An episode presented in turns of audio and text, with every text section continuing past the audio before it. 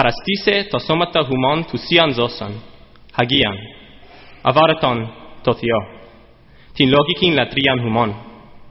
Κοιμη συσκυμετίζεστε το ιόνι τούτο, αλλά μεταμορφούστε τι ανακανώσει του νοός, εις το δοκιμάτσιν χυμός τι το θέμα του θελού, το αγαθόν και αβάρεστον κυτέλειον.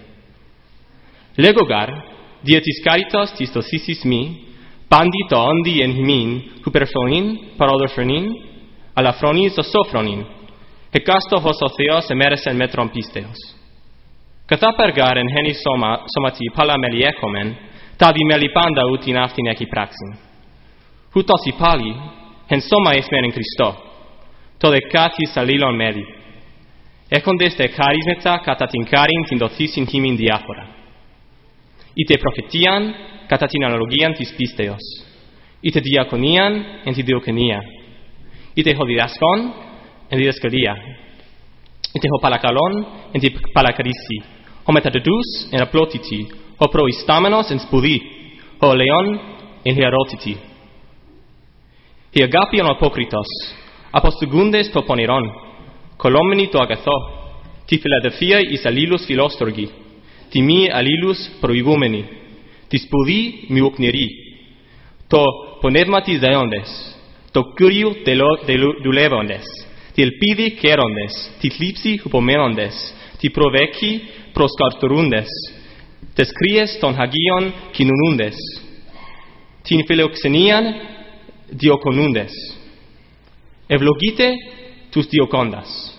Ευλογείτε κι μη καταράστε. χέρι με τα καρόντων, κλαίν με τα κλαίοντων, το αυτό εις αλλήλους φρονούντες, μη τα χουψηλά φρονούντες αλλά της ταπεινής συναπόγαμενη. Μη γίνεστε φρόνιμο παραυτής, μερινή κακόν αντικακού αποδιδόντες, προνοούμενοι καλά ενόπνιαν πάντων ανθρώπων, ιδουνατών το εξουμών, με τα πάντων ανθρώπων ειρηνεύοντες.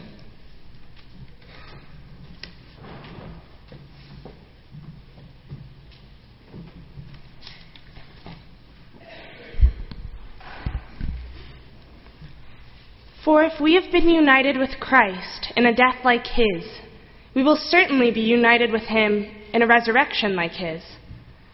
We know that our old self was crucified with him so that the body of sin might be destroyed, and we might no longer be enslaved to sin. For whoever has died is free from sin. But if we have died with Christ, we believe that we live with him.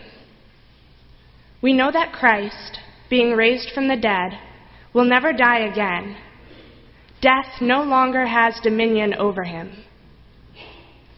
I appeal to you, therefore, brothers and sisters by the mercies of God, to present your bodies as a living sacrifice, holy and acceptable to God, which is your spiritual worship. Do not be conformed to this world, but be transformed by the renewing of your minds, so that you may discern what is good for the will of God, what is good and acceptable and perfect. For by the grace given to me, I say that everyone among you not think of yourself more highly than you ought to think, but you should think with sober judgment, each according to the measure of faith which God has provided.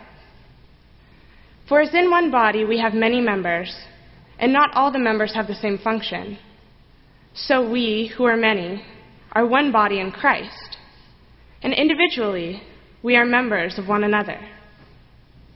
We have gifts that differ according to the grace given to us. Prophecy in proportion to faith, ministry in ministering, the teacher in teaching, the exhorter in exhortation, the giver in generosity, the leader in diligence, and the compassionate in cheerfulness. Let love be genuine. Hate what is evil. Hold fast to what is good. Love one another with mutual affection and outdo one another in showing honor. Do not lag in zeal, and be ardent in spirit. Serve the Lord. Rejoice in hope. Be patient in suffering. Persevere in prayer. Contribute to the needs of the saints. Extend hospitality to strangers. Bless those who persecute you. Bless and do not curse them. Rejoice with those who rejoice, and weep with those who weep. Live harmoniously with one another.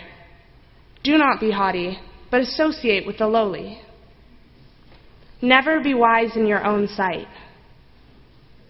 Do not repay anyone evil for evil, but take thought for what is noble in the sight of all. If it is possible, so far as it depends on you, live peaceably with all.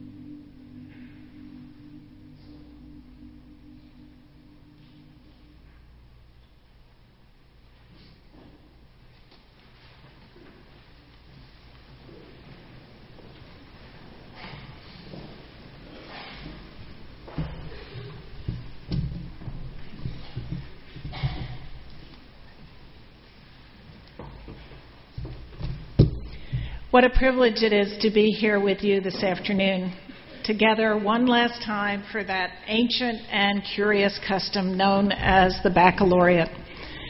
Now, this ritual may lack something of the exuberance of that other ancient and curious year end custom, the primal scream.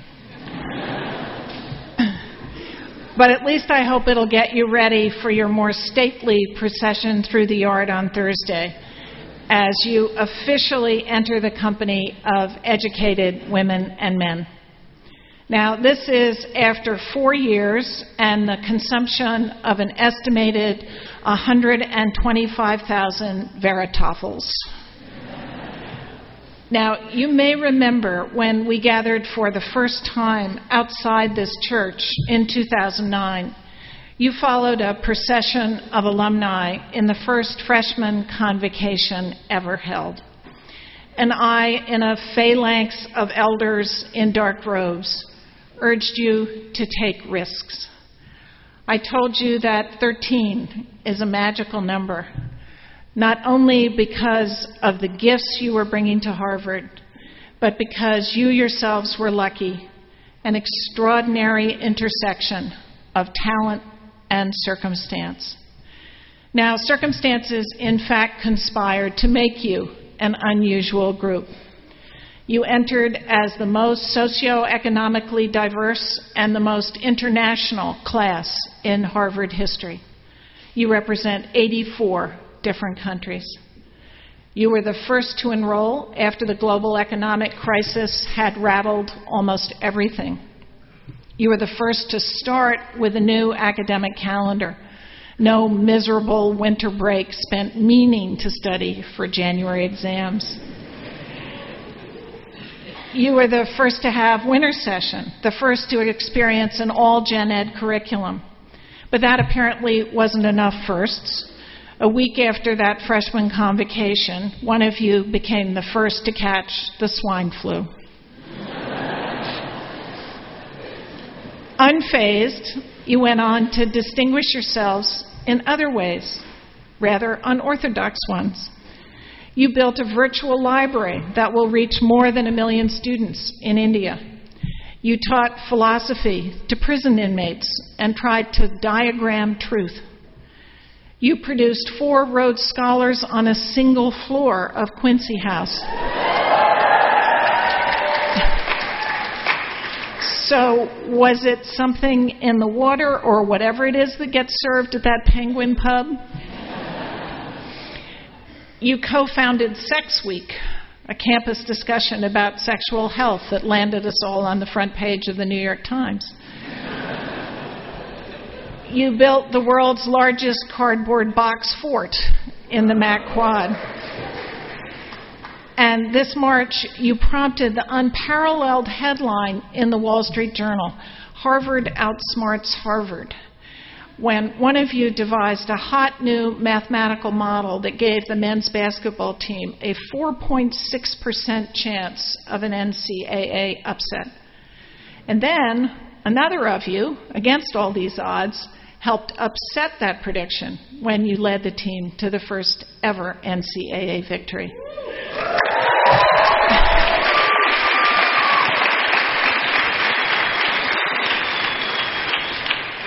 You're the class that busted a million brackets. And of course, with a minute to go, you sealed victory in the game against Yale for an unprecedented sixth straight year when one of you ran 63 yards for a touchdown.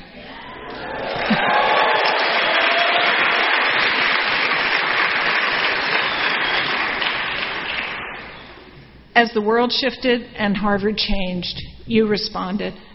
You saw the federal repeal of Don't Ask, Don't Tell, and the return to campus of ROTC, and the opening of the Harvard office for BGLTQ student life. You gave hands on relief to the earthquake victims of Haiti and Chile. You conceived the future in the new iLab, and you helped make green the new crimson. You met weird weather head on dancing in the deluge at the 375th birthday party, sledding the slopes of Widener through two blizzards. And when Hurricane Sandy hit, you organized aid for the victims of the storm. And you were the first class to catch it all on Instagram. Some of the toughest challenges came this year which began with revelations of breaches of academic trust and raised hard questions for all of us. What is success? What is integrity?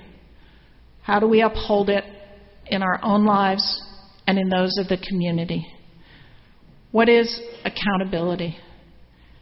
We have thought hard, and we must continue to think hard about the complex messages the world of achievement sends us. Several weeks ago, when many of you were finishing your senior theses, you may have noticed an image that appeared on social media. It was the day after Tiger Woods reclaimed his ranking as the world's number one golfer, a ranking he'd lost after a personal scandal in the fall of your freshman year. It was a Nike ad, a picture of Woods emblazoned with the words, Winning takes care of everything. It ignited a firestorm. On what planet does winning take care of everything? According to whose values? Surely Nike intended to salute achievement, a value that we can share. We understand Harvard 68, New Mexico 62.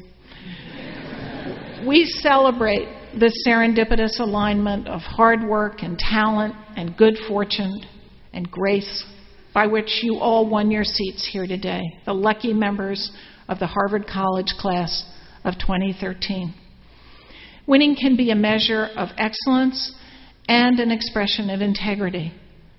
The will to win, as legendary football coach Vince Lombardi put it, with zeal, with every inch of you fairly, squarely by the rules. But what is the role of winning in life? We are not brands. We are human beings. We recognize that winning, or the need to win, or to present ourselves as winners, can at some point become a form of losing. A meaningful life can recede in an endless string of contests. In our better moments, we search for a larger purpose. We take a long view. What, after all, does success mean? What does a good life look like? When the bombs went off near the finish line of the Boston Marathon a few weeks ago, we considered these questions again in a context that gave them new meaning. As we pondered the many immediate challenges safety, security, communications, crisis management, healing we also found ourselves asking bigger questions, existential questions. What matters most to us? Who are we? What do we owe to one another? How should we live? As I heard and watched and read reports of the bombings, I, like others, was struck by the way the actions of so many at the scene represented a powerful answer to such questions. Amid the calamity, there appeared streams of people running toward the chaos, toward the explosions. The first responders, police, firefighters, the National Guard, the raft of doctors, nurses, and EMTs, the trauma surgeon who had just completed the marathon and rushed in by heading straight on to the operating room at the MGH, the volunteers, the bystanders, women, men, young and old, running toward the unknown, risking their own safety to see if they could help. There was the priest who saw blood, put on his brown Franciscan robe, and made his way into the mayhem the cardiologist, a volunteer from Texas, who thought, okay, so I'm about to die, and took off his belt to apply it as a tourniquet to a victim's leg, even while policemen were shouting at him to evacuate. There was the Army veteran who, as he put it, saw smoke, smelled cordite, and ran down the stairs from a post race party, anticipating more bombs. He saved a college student's life with a tourniquet made from a t shirt, and he reunited a mother and child. Or there was the man in the cowboy hat who ripped away fencing to reach the most severely injured and later said simply, My first reaction was to run toward the people. Why people do this, run towards danger to help others, is partly a mystery. Cognitive scientists are trying to chart what one calls the spark of fellow feeling. The some 9,000 people awarded medals by the Carnegie Hero Fund typically cannot explain their actions. One of them, a man who leapt from a subway platform and away from his two young daughters in order to save a stranger between the rails as the train passed over them, said he did it because he felt chosen. My point today as you prepare to graduate and take your Harvard degrees into the world is that I wish for you, class of 2013, lives of running toward. Lives in which you are motivated, even seized, by something larger than yourselves. Lives of engagement and commitment, and yes, risk. Risk taken in service to what matters to you most. For years, I've been telling students do what matters to you, find what you love. It might be physics or stem cell science or acting or finance. But don't settle for Plan B, the safe plan, until you've tried Plan A, even if it might require something of a miracle. I call it the parking space theory of life. Don't park 10 blocks away from your destination because you think you won't find a closer space. Go to where you want to be. You can always circle back to where you have to be. Now, it occurred to me as I anticipated talking to you today that the parking space theory of life is just another version of running toward, of keeping focus on what we really care about. Running toward is a way of being, an attitude, a capacity for courage, a kind of grace, as Governor Patrick put it at the post marathon service, the best of who we are. As one runner said, who crossed the finish line just as the bombs went off, you go from feeling personal satisfaction to suddenly knowing it's not about you at all. Living a life of running toward is what a liberal arts education has helped prepare you to do. May sound counterintuitive. So much of your education has been about the next question, the critical stance, the discerning, and the skeptical eye. But it's also been about taking risks, about daring to commit. One of you wrote in the Crimson this month that in high school, failure was, in your words, not an option. But that here, being willing to try and fail has made you resilient. You even said you'd learned to relax, maybe another first. The best kind of learning does not train you to win, it teaches you what winning might mean. It cultivates curiosity and courage and boldness, whether you're tracking an elusive gene or boarding a bus in Mumbai.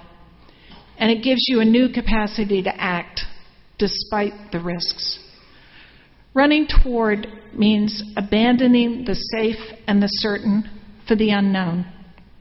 It means facing your fears and moving beyond those who tell you no. Legendary epidemiologist Donald Hopkins, a Harvard School of Public Health alum, was told as a young researcher that he and his colleagues would never eradicate smallpox. It required years of travel to remote villages around the world. Not easy for someone who admits he is terrified, in his words, of snakes, rats, bats, airplanes, heights, and food poisoning. but as he told the New York Times decades later, we did it. And he added, and I quote him, so I'm sort of immunized against skepticism. Running toward means improvising in the face of uncertainty, using a t shirt for a tourniquet, or designing a well around a broken diesel pump with Haitians who need clean water. Jazz musicians might call it the art of negotiating change with style. It means collaborating and coming together around a common purpose, whether it's 3,000 physicists at the Large Hadron Collider searching for a subatomic particle, or the nurses at the bombing, as one described it, working silently in tandem. It means running toward not just your own dreams, but running toward those where you can help. As Martin Luther King wrote 50 years ago this spring, I am in Birmingham because injustice is here. Not everyone is prepared to run toward an explosion, but each of you is exquisitely suited and urgently needed for something.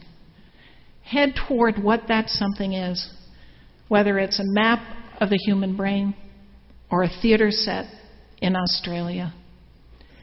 How do we know if we're running toward the right thing, toward the good thing? Can we predict the effects of credit default swaps on Wall Street or microfinance on villages in India? The truth is, we don't always know. You might pursue your passion purely for the love of doing it and then get swept up into something of larger significance. You might be asked to enter a new arena with far more at stake. Think of Kathrine Switzer. In 1967, the first woman to run the Boston Marathon, who finished the race even after the race's director, affronted by the presence of a woman who had entered the race with just her initials on the entry form. The director of the race tried to tear off her numbers and shove her off the course, but her football player boyfriend cross checked him out of the way. it was then that she realized that what began as a personal challenge was more. It was, as she said and realized, probably going to change women's sports. And she vowed, as she later recalled, I'm going to finish this race on my hands and knees if I have to, because nobody believes that a woman can do this. Or think of NBA center Jason Collins, who two weeks after the marathon bombings came out as a gay athlete in a major professional team sport because, as he put it, things can change in an instant so why not live truthfully? Live fully and live truthfully, class of 2013. Stay in touch. Tweet. Forward us your selfies. Come back now and then for a Veritaffle. And remember, keep on busting brackets. Immunize yourself against an excess of skepticism immunize others, go where you're needed, run toward life.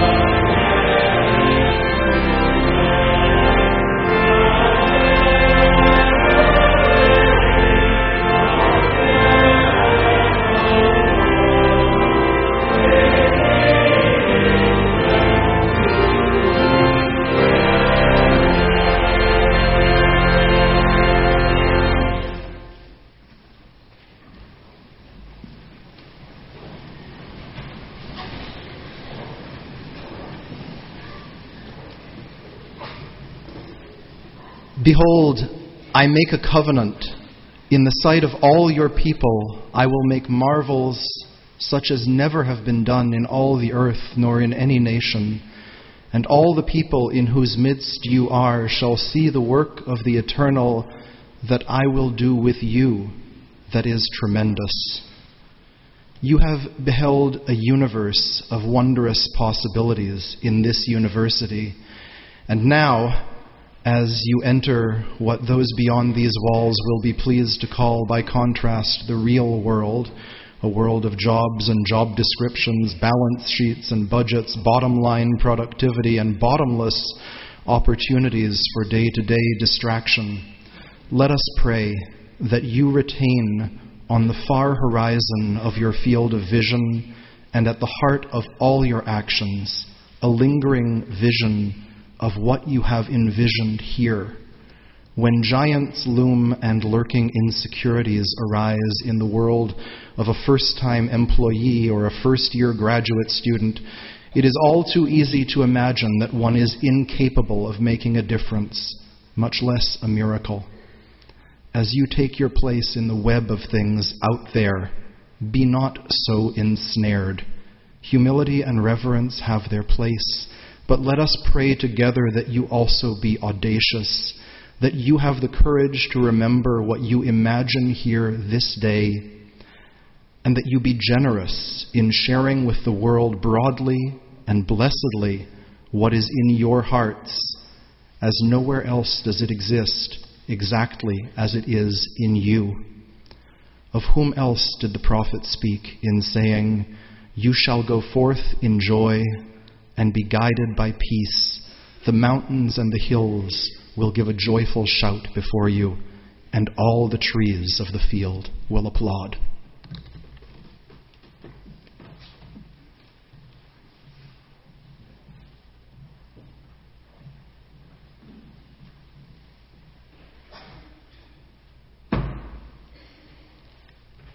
And let us now continue in an attitude of reflection and prayer.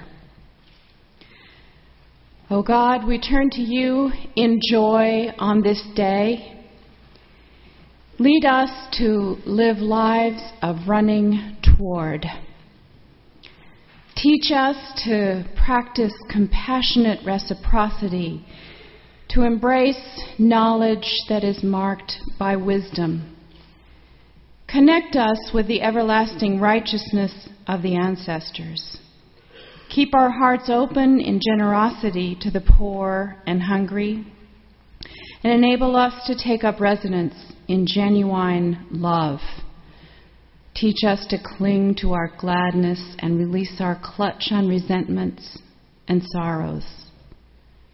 We recognize this time as a space of transition between certainty and uncertainty we move between competence and complexity, and between friendship and solitude.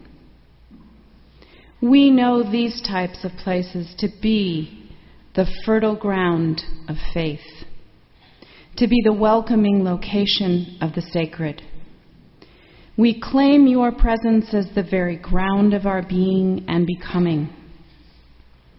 Here we are still and grateful to know you as our God.